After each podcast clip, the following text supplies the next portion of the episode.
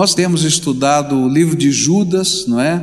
Irmão do Senhor Jesus, que está lá no Novo Testamento, no finalzinho, do lado do Apocalipse, e nós aprendemos que tanto Judas quanto Pedro estavam preocupados com a impiedade, não é? Com o pecado entrando no seio da igreja. E nós vimos que o livro de Judas estava dividido em duas partes, é um capítulo só, ele é bem pequenininho, e ele está dividido em duas partes. Na primeira parte, Judas faz um grande alerta e diz, olha, os ímpios estão entrando na igreja, e a preocupação de Judas é descrever, caracterizar que tipo de impiedade e como é que ela está entrando na igreja. E hoje pela manhã nós começamos a estudar a segunda parte desse livro. E nessa segunda parte, Judas destaca três exemplos do Velho Testamento, onde ele mostra como Deus trata a impiedade no meio do seu povo. E nós estudamos hoje pela manhã que os três exemplos que ele escolhe são exemplos de julgamento. E a gente poderia dizer que na segunda parte a questão principal é: Deus julga com rigor a impiedade no meio do seu povo. E pela manhã nós vimos o primeiro exemplo, o exemplo do povo de Israel que saiu do Egito, mas que aquela geração que saiu do Egito não entrou na terra prometida. E aí vimos que eles não entraram na terra prometida porque eles desprezaram a graça, a direção, a sabedoria de Deus no meio da jornada. E aí vimos lá em Números como é que eles desprezaram. Vimos que eles desprezaram provando o Senhor, afrontando o Senhor. Apesar dos milagres, eles estavam lá fazendo ídolos. Apesar dos milagres, eles estavam reclamando da comida. Apesar dos milagres, eles não entraram, não queriam entrar na terra prometida, porque tinha gigantes e porque tinha muralhas. E assim o Senhor disse: vocês estão desprezando a minha bênção, estão desprezando a minha graça. E aí depois olhamos como Pedro analisou o mesmo fato que Judas cita, e o apóstolo Pedro, 2 Pedro, é um texto paralelo de Judas, e ele aplica à igreja, não é? E ele falou lá, Pedro falou em 2 Pedro 2, de 20 a 22, que aqueles que provaram de uma experiência dos milagres de Deus, da palavra de Deus, e abandonam e mudam de estilo de vida, eles ficam num estado pior do que estava antes, porque antes podiam dizer, eu não conheço, mas agora conhecendo, não é, despreza. Depois olhamos essa mesma visão, essa mesma perspectiva de Judas e Pedro, lá no livro de Hebreus. Hebreus então contextualizou isso, olhando para o sacrifício de Jesus. O que significa quando eu tenho conhecimento da verdade de Deus e deliberadamente eu decido viver de modo diferente daquele que Deus tem para a minha vida, daquilo que está na palavra de Deus. Deliberadamente eu opto pelo pecado. Ele diz, olha, se você faz isso, o que acontece é que você pisa no sacrifício do Filho de Deus. Você profana o sangue da aliança e você insulta o Espírito da graça. E é que sobra diante disso? Sobra o juízo de Deus. Então Deus julga. E concluímos essa mensagem dizendo que se o teu coração ainda arde diante disso, não é? É sinal de que há esperança e há tempo para arrependimento, confissão e entrega. Não adianta só se arrepender, não adianta só confessar. Tem que ter coragem de entregar e deixar Deus transformar a nossa vida. Bom, preguei já o sermão da manhã, agora eu vou pregar o da noite, não é? Da noite se baseia nos dois seguintes exemplos, e eles aparecem primeiro no versículo 6, e o exemplo que Judas vai chamar a nossa atenção, é que Deus não faz isso apenas aqui na terra, Esse princípio de justiça de Deus envolve até o céu, e ele vai falar do julgamento de Deus para com os anjos. Versículo 6 diz assim: e a anjos, os que não guardaram o seu estado original, mas abandonaram o seu próprio lugar, ele tem guardado sobre trevas em algemas eternas para o juízo do grande dia. Então, o segundo exemplo tem a ver com os anjos caídos. E Pedro também fala sobre o mesmo assunto. Ele diz lá, 2 Pedro 2,4: pois Deus não poupou anjos quando pecaram, mas lançando-os no inferno, prendeu-os com correntes de escuridão, reservando-os para o juízo. Bom, esse não é um texto muito fácil de interpretar. E existem duas grandes correntes de interpretação para esse texto aqui, tanto de Pedro quanto de Judas. E a primeira corrente se baseia no livro apócrifo de Enoque, que afirma que estes anjos seriam os filhos de Deus descritos em Gênesis 6, que teriam deixado seu estado original de anjo para coabitar sexualmente com as filhas dos homens. Lá no livro de Gênesis não diz anjo, diz os filhos de Deus, não é? Acharam bonitas as filhas dos homens e coabitaram com elas e assim por diante.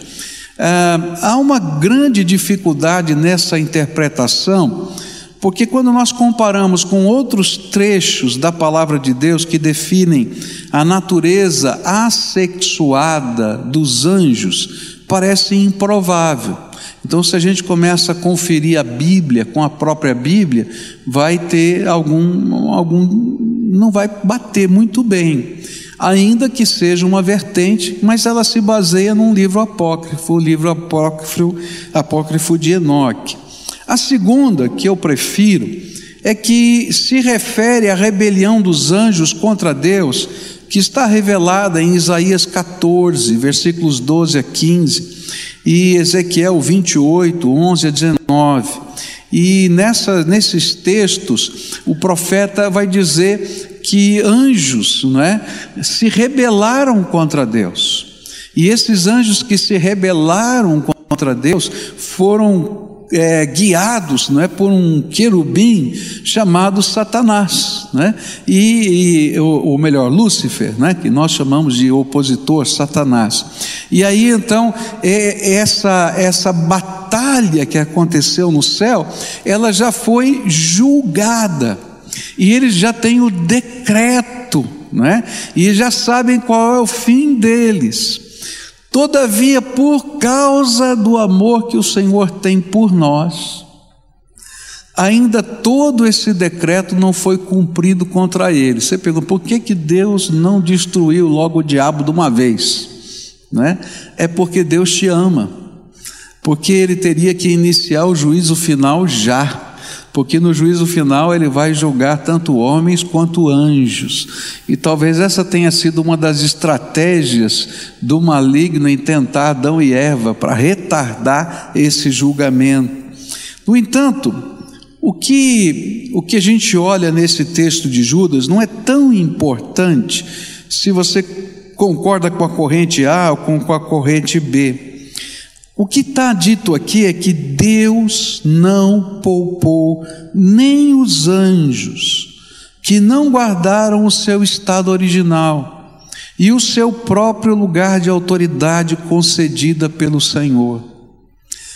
Esse aqui é o argumento de Judas. E por que ele está usando esse argumento? Queria lembrar você que quando a gente estava estudando esse texto, a gente viu que Judas estava combatendo um pensamento que tinha entrado na igreja, que tinha como base, não é, uma teoria cultural da época, chamado gnosticismo. E nesse pensamento, eles diziam assim: olha, não é tão importante o que acontece aqui na tua vida, porque Deus é bom. A graça dele é muito grande, a misericórdia dele é tão grande, mas é tão grande, que ele não vai condenar ninguém, que ele não vai julgar ninguém. Por isso não existe inferno. O que vale para a gente é viver a espiritualidade, e a espiritualidade que envolve em práticas litúrgicas, mas isso não tem que afetar a vida da gente. E aí ele está dizendo o seguinte: olha, presta atenção, se Deus não poupou o povo que ele tirou do Egito, e se ele não poupou os anjos, você acha que ele não vai julgar aqueles que abandonam o caminho de Deus, o jeito de Deus para a sua vida? E aqui tem uma coisa que se acrescenta na questão dos anjos.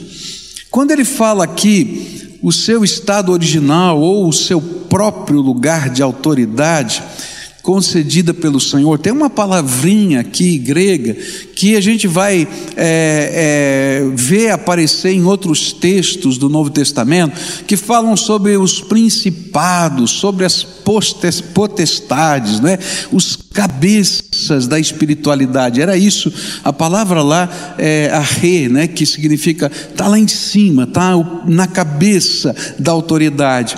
E o que vai implicar é o seguinte: que todo privilégio, toda autoridade, todo o derramar da graça de Deus, tudo vem junto com responsabilidade. Não tem como você viver essa autoridade sem viver e ter que responder com a sua responsabilidade. E se Deus não poupou os principados e potestades espirituais, que tinham muitos privilégios, poderes de Deus na sua criação, e ele julgou-os porque abandonaram os valores e princípios e o plano de Deus para as suas vidas, o que ele não fará com os líderes, com as pessoas de influência e responsabilidade na igreja, que não guardarem o seu lugar no plano de Deus? E é esse o argumento que Judas está trazendo. E isso bate com aquilo que Tiago vai ensinar para a gente. Tiago 3, verso 1 diz assim: meus irmãos, não sejam muitos de vocês mestres, sabendo que seremos julgados com mais rigor. O que tem aqui na Bíblia é que, se Deus derramou graça sobre a tua vida, isso é um privilégio, você é responsável por essa graça. E Deus vai pedir contas. A palavra de Deus vai dizer para a gente que, se Deus deu para você um dom do Espírito Santo, Deus vai pedir contas do dom. E tem várias parábolas de Jesus nos evangelhos dizendo: ó, o que você está fazendo com o seu talento, com o seu dom? Lembra disso? Um enterrou, né? O outro multiplicou e assim por diante. Mas todos tiveram que prestar contas. Por quê? Todo privilégio, toda graça, toda liderança é derramar de Deus. O apóstolo Paulo tinha tanta certeza disso que ele diz assim: pela graça de Deus fiz o que fiz. Ele só podia ser missionário pela graça de Deus. Ele só podia ser um plantador de igrejas pela graça de Deus. E ele tinha tanta convicção disso. O apóstolo Pedro vai dizer num milagre, olha, ele vai lá e diz: ó, não tenho prata nem ouro, mas o que eu tenho te dou, levanta e anda em nome de Jesus. E depois do milagre, né, as pessoas estão olhando para ele e dizem assim: o que é que vocês estão olhando para mim? Estão achando que fui eu que levantei esse homem aqui? Eu não, esse foi o Senhor ressuscitado.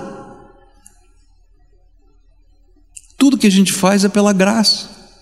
Mas essa graça que é derramada sobre a nossa vida, Deus pede contas. Se ele foi capaz de pedir contas aos anjos, você acha que ele não vai pedir contas para a gente? Quando o Senhor derrama graça sobre a nossa vida, a gente é responsável, e Deus julga a nossa responsabilidade. Um tempo atrás eu recebi um convite para pregar num lugar e prontamente disse: eu não vou. Aí a pessoa, com muita sabedoria, disse assim: pastor, só ore primeiro para ver se Deus não quer que o senhor vá. Aí eu fiquei numa saia justa, né, como diz o outro, né? Falei: e agora? Tá bom, eu vou orar. Então essa semana eu te respondo. Tá certo. Aí eu fui orar, falei: Senhor, tá, olha só, isso aqui, tal, eu tenho isso, aquilo, aquilo outro, tal. E comecei lá a conversar com Deus. Aí Deus me deu uma palavra e disse assim: coloquei sobre você o meu selo. Falei: obrigado, Senhor, louvado seja o teu nome, mas o Senhor não me respondeu ainda e tal, etc. Aí continuou a orar, ele me deu aquele texto do Atalaia e disse assim: olha, querido, o Atalaia é feito para anunciar. Se você anuncia e as pessoas não se convertem, o problema é delas. Mas se você não anunciar e elas se perderem, o problema é teu comigo. Eu logo liguei e disse assim: aceito, tá confirmado, é assim mesmo, tá, etc. Agora, eu estava pensando nisso, sabe por quê? Porque eu e você não nos pertencemos. No dia que Jesus salvou você e derramou o seu sangue sobre a tua vida e te perdoou dos pecados, você passou a ser propriedade exclusiva de Jesus Cristo. E por causa disso, privilégios de Deus vieram sobre a tua vida. Ele derramou a unção do Espírito sobre você. E o Espírito Santo veio habitar dentro do seu coração. Ele é teu professor particular. Pelo menos um dom do Espírito ele colocou sobre a tua vida. Ele vai abrir portas no teu caminho. Mas Deus vai pedir contas da tua posição de autoridade. Ele te colocou como instrumento da graça de Deus no lugar em que você trabalha. Ele te colocou como instrumento da graça de Deus naquele condomínio onde você mora, no prédio de apartamento, na casa, na sua vizinhança. Deus te colocou lá. Ele escolheu por você naquele lugar. Deus te colocou no seio da tua família. E sabe, a primeira pessoa responsável pela transformação, pela mudança, pela bênção na casa, na família, é você, querido. Deus pode mandar outros missionários, mas Ele já plantou um dentro da casa. E o que a palavra de Deus está ensinando para a gente é que quando a gente não leva a sério a graça que nos foi dada, ou quando a gente decide seguir o rumo da vida da gente, do jeito da gente, a gente se afasta do projeto de Deus e Deus vai pedir contas. Se Ele pediu contas aos anjos, você acha que Ele não vai pedir contas para a gente? A palavra de Deus vai ensinar para a gente que isso também se refere à maneira como nós entendemos o jeito de Deus levar o seu povo.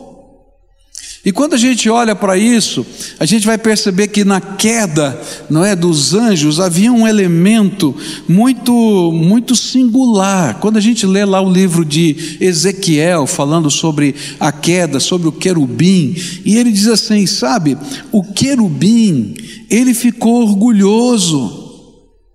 Aquele querubim, ele começou a disputar a autoridade do Pai, do Deus eterno.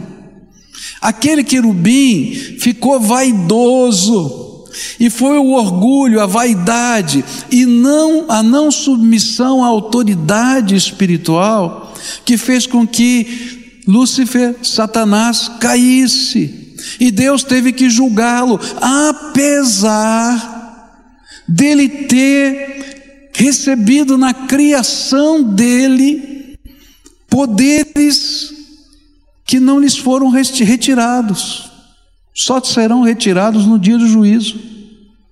Que coisa, né?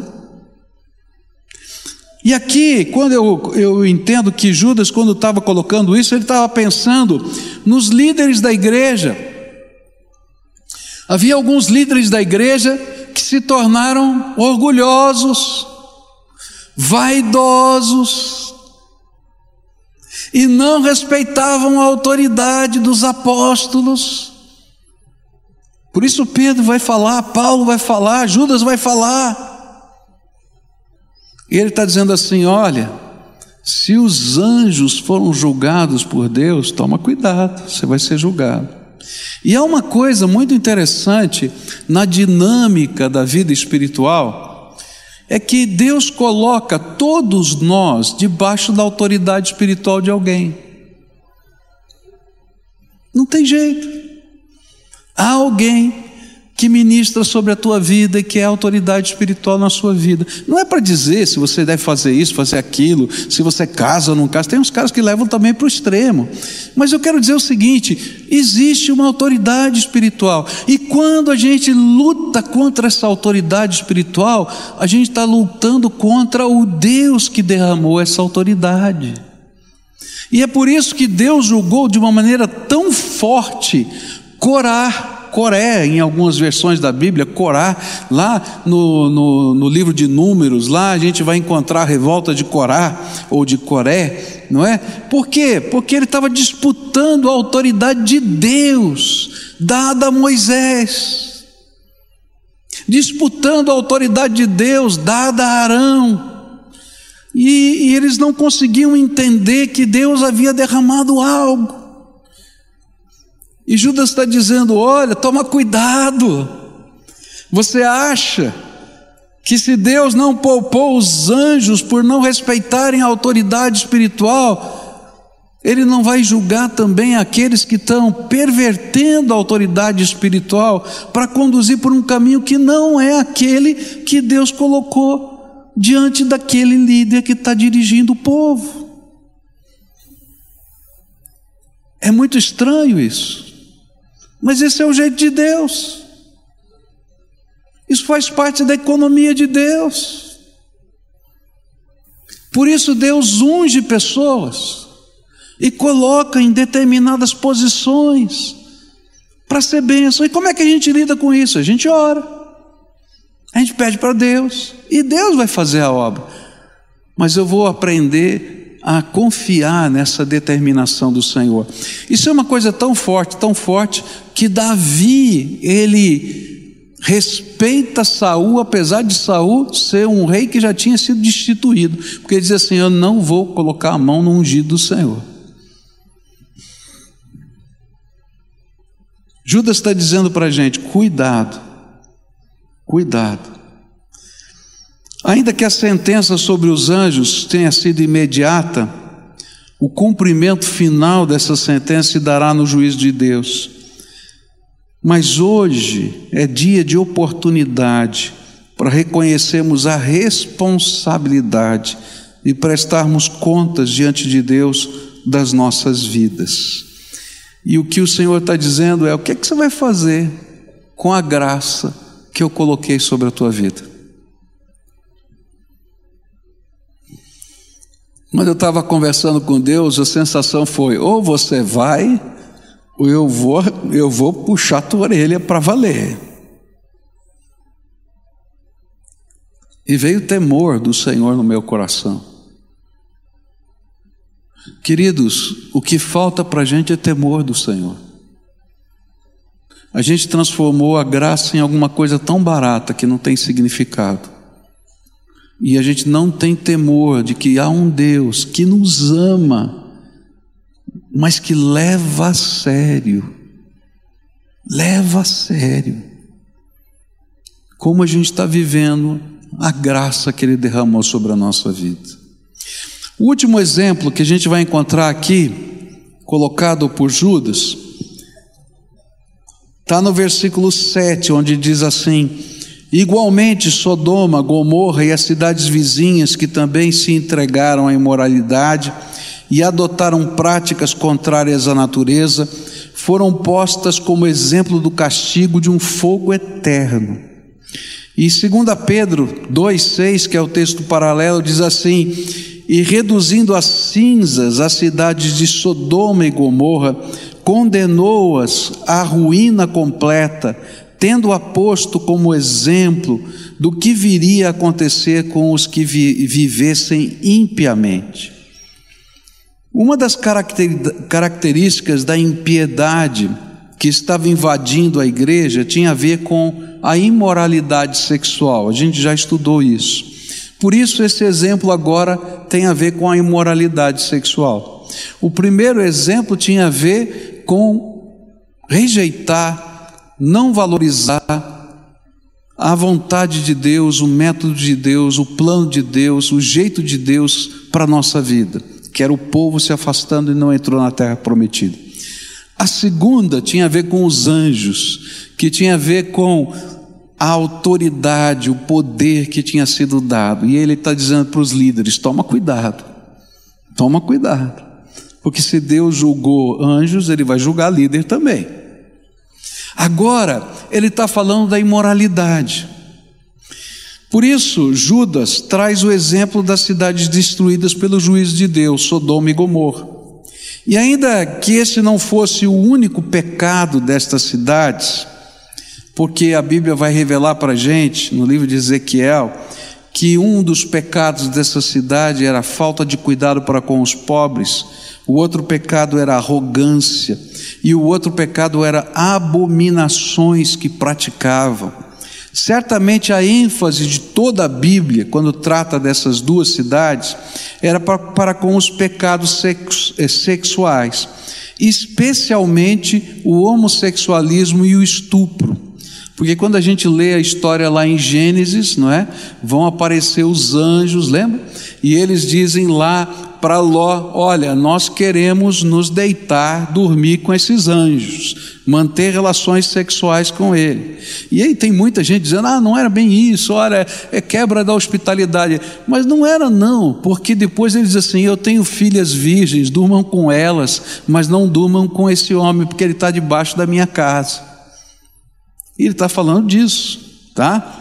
E está falando de estupro, porque não era consentido. Eram duas coisas, dois pecados ali muito fortes.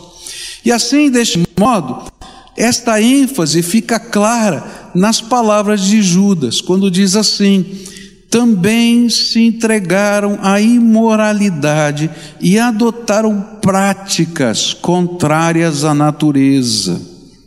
Por isso eles foram postos como exemplo do castigo.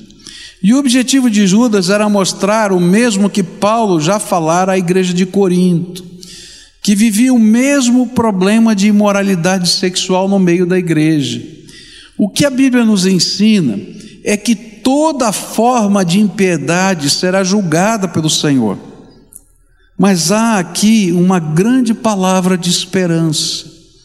Mas toda forma de impiedade pode não somente ser perdoada, mas transformada pelo poder salvador de Jesus. Porque a impiedade é fruto do pecado, e todo pecado pode ser transformado. O que a Bíblia está dizendo vai de encontro ao pensamento moderno, que vai dizer para a gente que toda forma de tara sexual que você venha viver está ligado à sua natureza e não dá para ser transformado.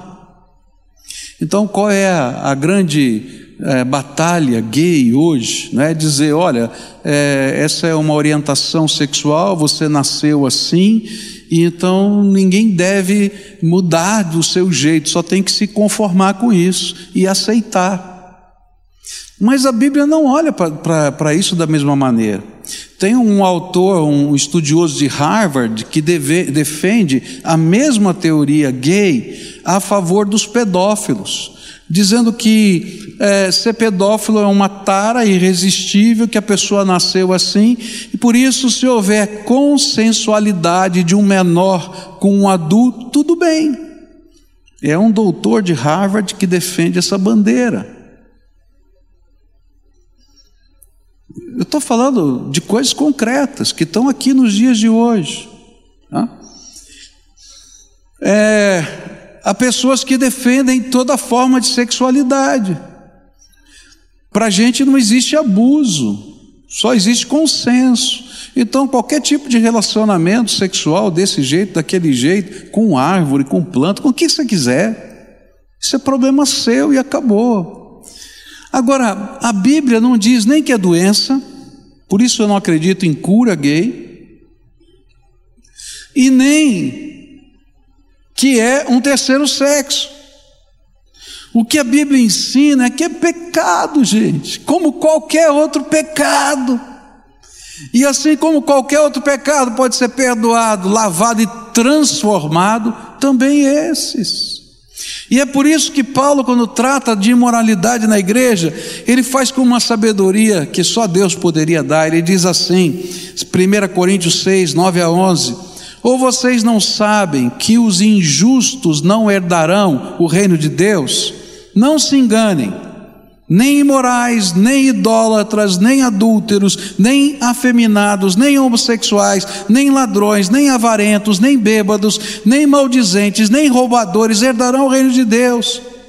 E aí ele vai dizer assim, alguns de vocês eram assim, mas vocês foram lavados, foram santificados, foram justificados no nome do Senhor Jesus Cristo e no Espírito do nosso Deus.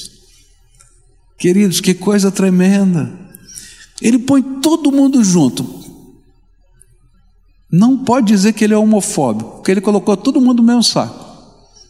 Colocou ladrão, colocou idólatra, colocou bêbado, colocou avarento, colocou todo mundo. E ele diz o seguinte, olha, isso é pecado. Mas graças a Deus, porque vocês, ele está falando para a igreja, nós, fomos assim, algum pecado nos dominava, mas quando Jesus entrou na nossa vida, começou uma obra de transformação espiritual, emocional na nossa vida.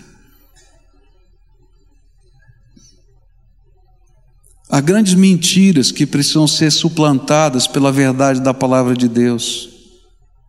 E uma das mentiras é que nós precisamos aceitar como naturais o que de fato a Bíblia chama de rebelião contra a criação divina.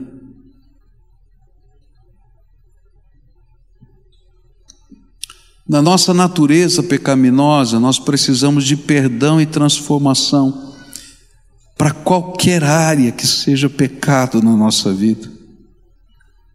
Uma vez eu estava num programa de televisão, conversando com alguns ativistas do movimento gay aqui de Curitiba, e ele me acusou assim, ele disse, porque vocês pastores nos chamam de pecadores.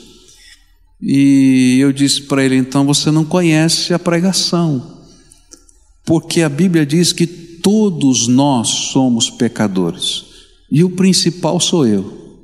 Paulo disse isso. E todos nós precisamos da graça de Deus para perdão e transformação dos nossos pecados. Não é você, eu preciso de Jesus. Cada um tem uma área da sua vida que precisa ser transformada e com a qual a gente luta. Diga a verdade, você não tem alguns pecados na sua vida? Acho que sou só eu que tenho, não é? Que você diz assim, se Deus me tirar essa coisa, eu acho que eu vou ser o cara mais santo da face da terra. Não é verdade? E aí o Senhor te dá graça e você vence. E aí ele diz assim, vem cá, eu vou te mostrar outro. Diz, não, Senhor, outra vez? Tem que crescer.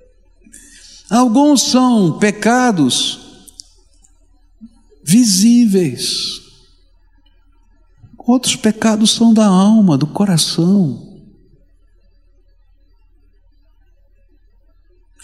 Um dos pecados que quase a gente não fala é o orgulho. Mas quando a gente é orgulhoso, a gente endurece o coração para Deus. E uma das características do orgulhoso é ser manipulador, para poder fazer as coisas acontecerem para o propósito do seu orgulho.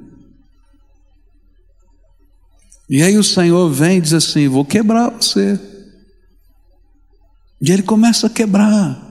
E o pior é que às vezes a gente não percebe por que ele está quebrando.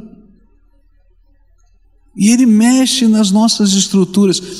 Ele não nos destrói, porque ele nos ama. Mas ele mexe com as nossas estruturas para quebrar o nosso orgulho, para mostrar que o nosso jeito de ser, a nossa inteligência, a nossa capacidade, nossa gestão, isso, aquilo, não são o mais importante, mas que se o Senhor tirar a mão de bênção, não vai. Mas também quando ele coloca, vem suprimento de onde a gente não imaginava. E tudo isso é para a gente dizer: Senhor, entendi, não fica olhando para mim.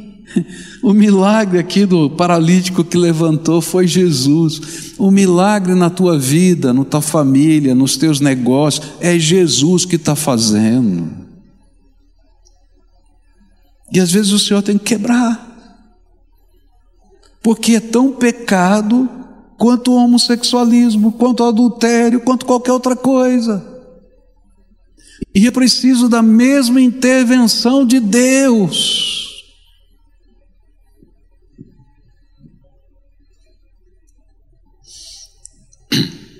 Era isso que Judas estava tentando ensinar para a gente, que Deus leva a sério todo tipo de impiedade. E esta falta de temor e vergonha diante de Deus pelo meu pecado é que me afasta do Senhor. Este sentimento de que o pecado é natural, ou que o pecado é de menor importância diante do amor de Deus, é o que nos afasta do plano de Deus. Por isso, Judas nos lembra dos juízos de Deus na história e nos convoca a arrependimento e mudança de vida no poder do Espírito Santo. E nos convoca a sermos a igreja transformada e inconformada com o mundo à nossa volta. Porque menos que isso é deixar de ser igreja verdadeira. Duas coisas que precisam fazer parte da minha história de vida, porque eu sou a igreja, você é a igreja. Você tem que ser um transformado. Quando aparecer a lista dos pecados, você vai dizer: eu já fui um destes, mas fui lavado e purificado no sangue do Cordeiro. E um segundo é um inconformado. Lá em Romanos diz que a gente não pode se amoldar à forma desse mundo, que a gente tem que ser um inconformado, dizer: olha, o valor de Deus para mim, o valor de Deus para a sociedade, o valor de Deus para a família, continuam sendo valores imutáveis. E sem ele vai gerar confusão. Se a gente estudar a história de Sodoma e Gomorra, a gente vai ver que um pecado não vem desassociado de outros. E a violência fazia parte de uma comunidade que perdeu o senso de impiedade. Nós vivemos num Brasil tão violento, queridos, mas nós estamos perdendo o senso de impiedade. A gente vive no seio de famílias violentas. A gente vê aí na televisão aí, homicídio, feminicídio, espancamento, coisas assim que se diz: o que é isso? Dentro de casa. Porque quando o temor do Senhor se afasta do nosso coração, a gente vive achando que não há consequências e vive debaixo do pecado. Só que o pecado gera um abismo e outro abismo. É isso que diz a Bíblia. A gente vai caindo cada vez mais. O livro de Judas conclui-se, né, essa parte essencial. Depois vem uma das mais bonitas, né, bênçãos que existem na Bíblia. Está lá no livro de Judas, no finalzinho desse capítulo.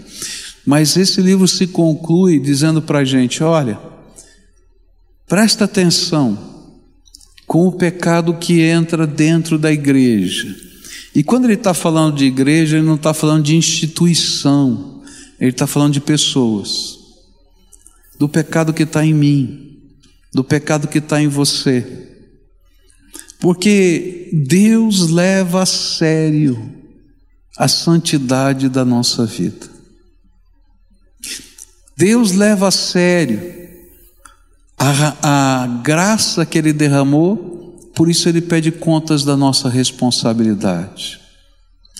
Queridos, a gente não multiplica mais células nessa igreja, não porque falte dons do Espírito Santo no meio do povo de Deus, mas porque faltam pessoas que se disponham a ser líderes. Você está entendendo? E queridos, para ser líder, você não tem que ser formado num seminário não, você tem que ser homem de Deus e mulher de Deus, cheio do Espírito Santo. E sabe como é que a gente fica cheio do Espírito Santo? A gente busca o Senhor. E Deus vai usar. Agora eu quero dizer uma coisa para você, Deus vai pedir contas da graça que Ele colocou sobre a tua vida. Você não vai gostar de ouvir isso, mas é o que está na Bíblia. Porque toda graça vem com responsabilidade. Tem muita gente enterrando o seu dom aqui, queridos. Tem muita gente servindo, louvado seja Deus. Tem. Mas quando eu olho o potencial que tem esse lugar, essa gente que está aqui, você, gente, Deus te deu tanta coisa. Então levanta em nome de Jesus, porque Deus vai pedir contas da sua responsabilidade. E começa.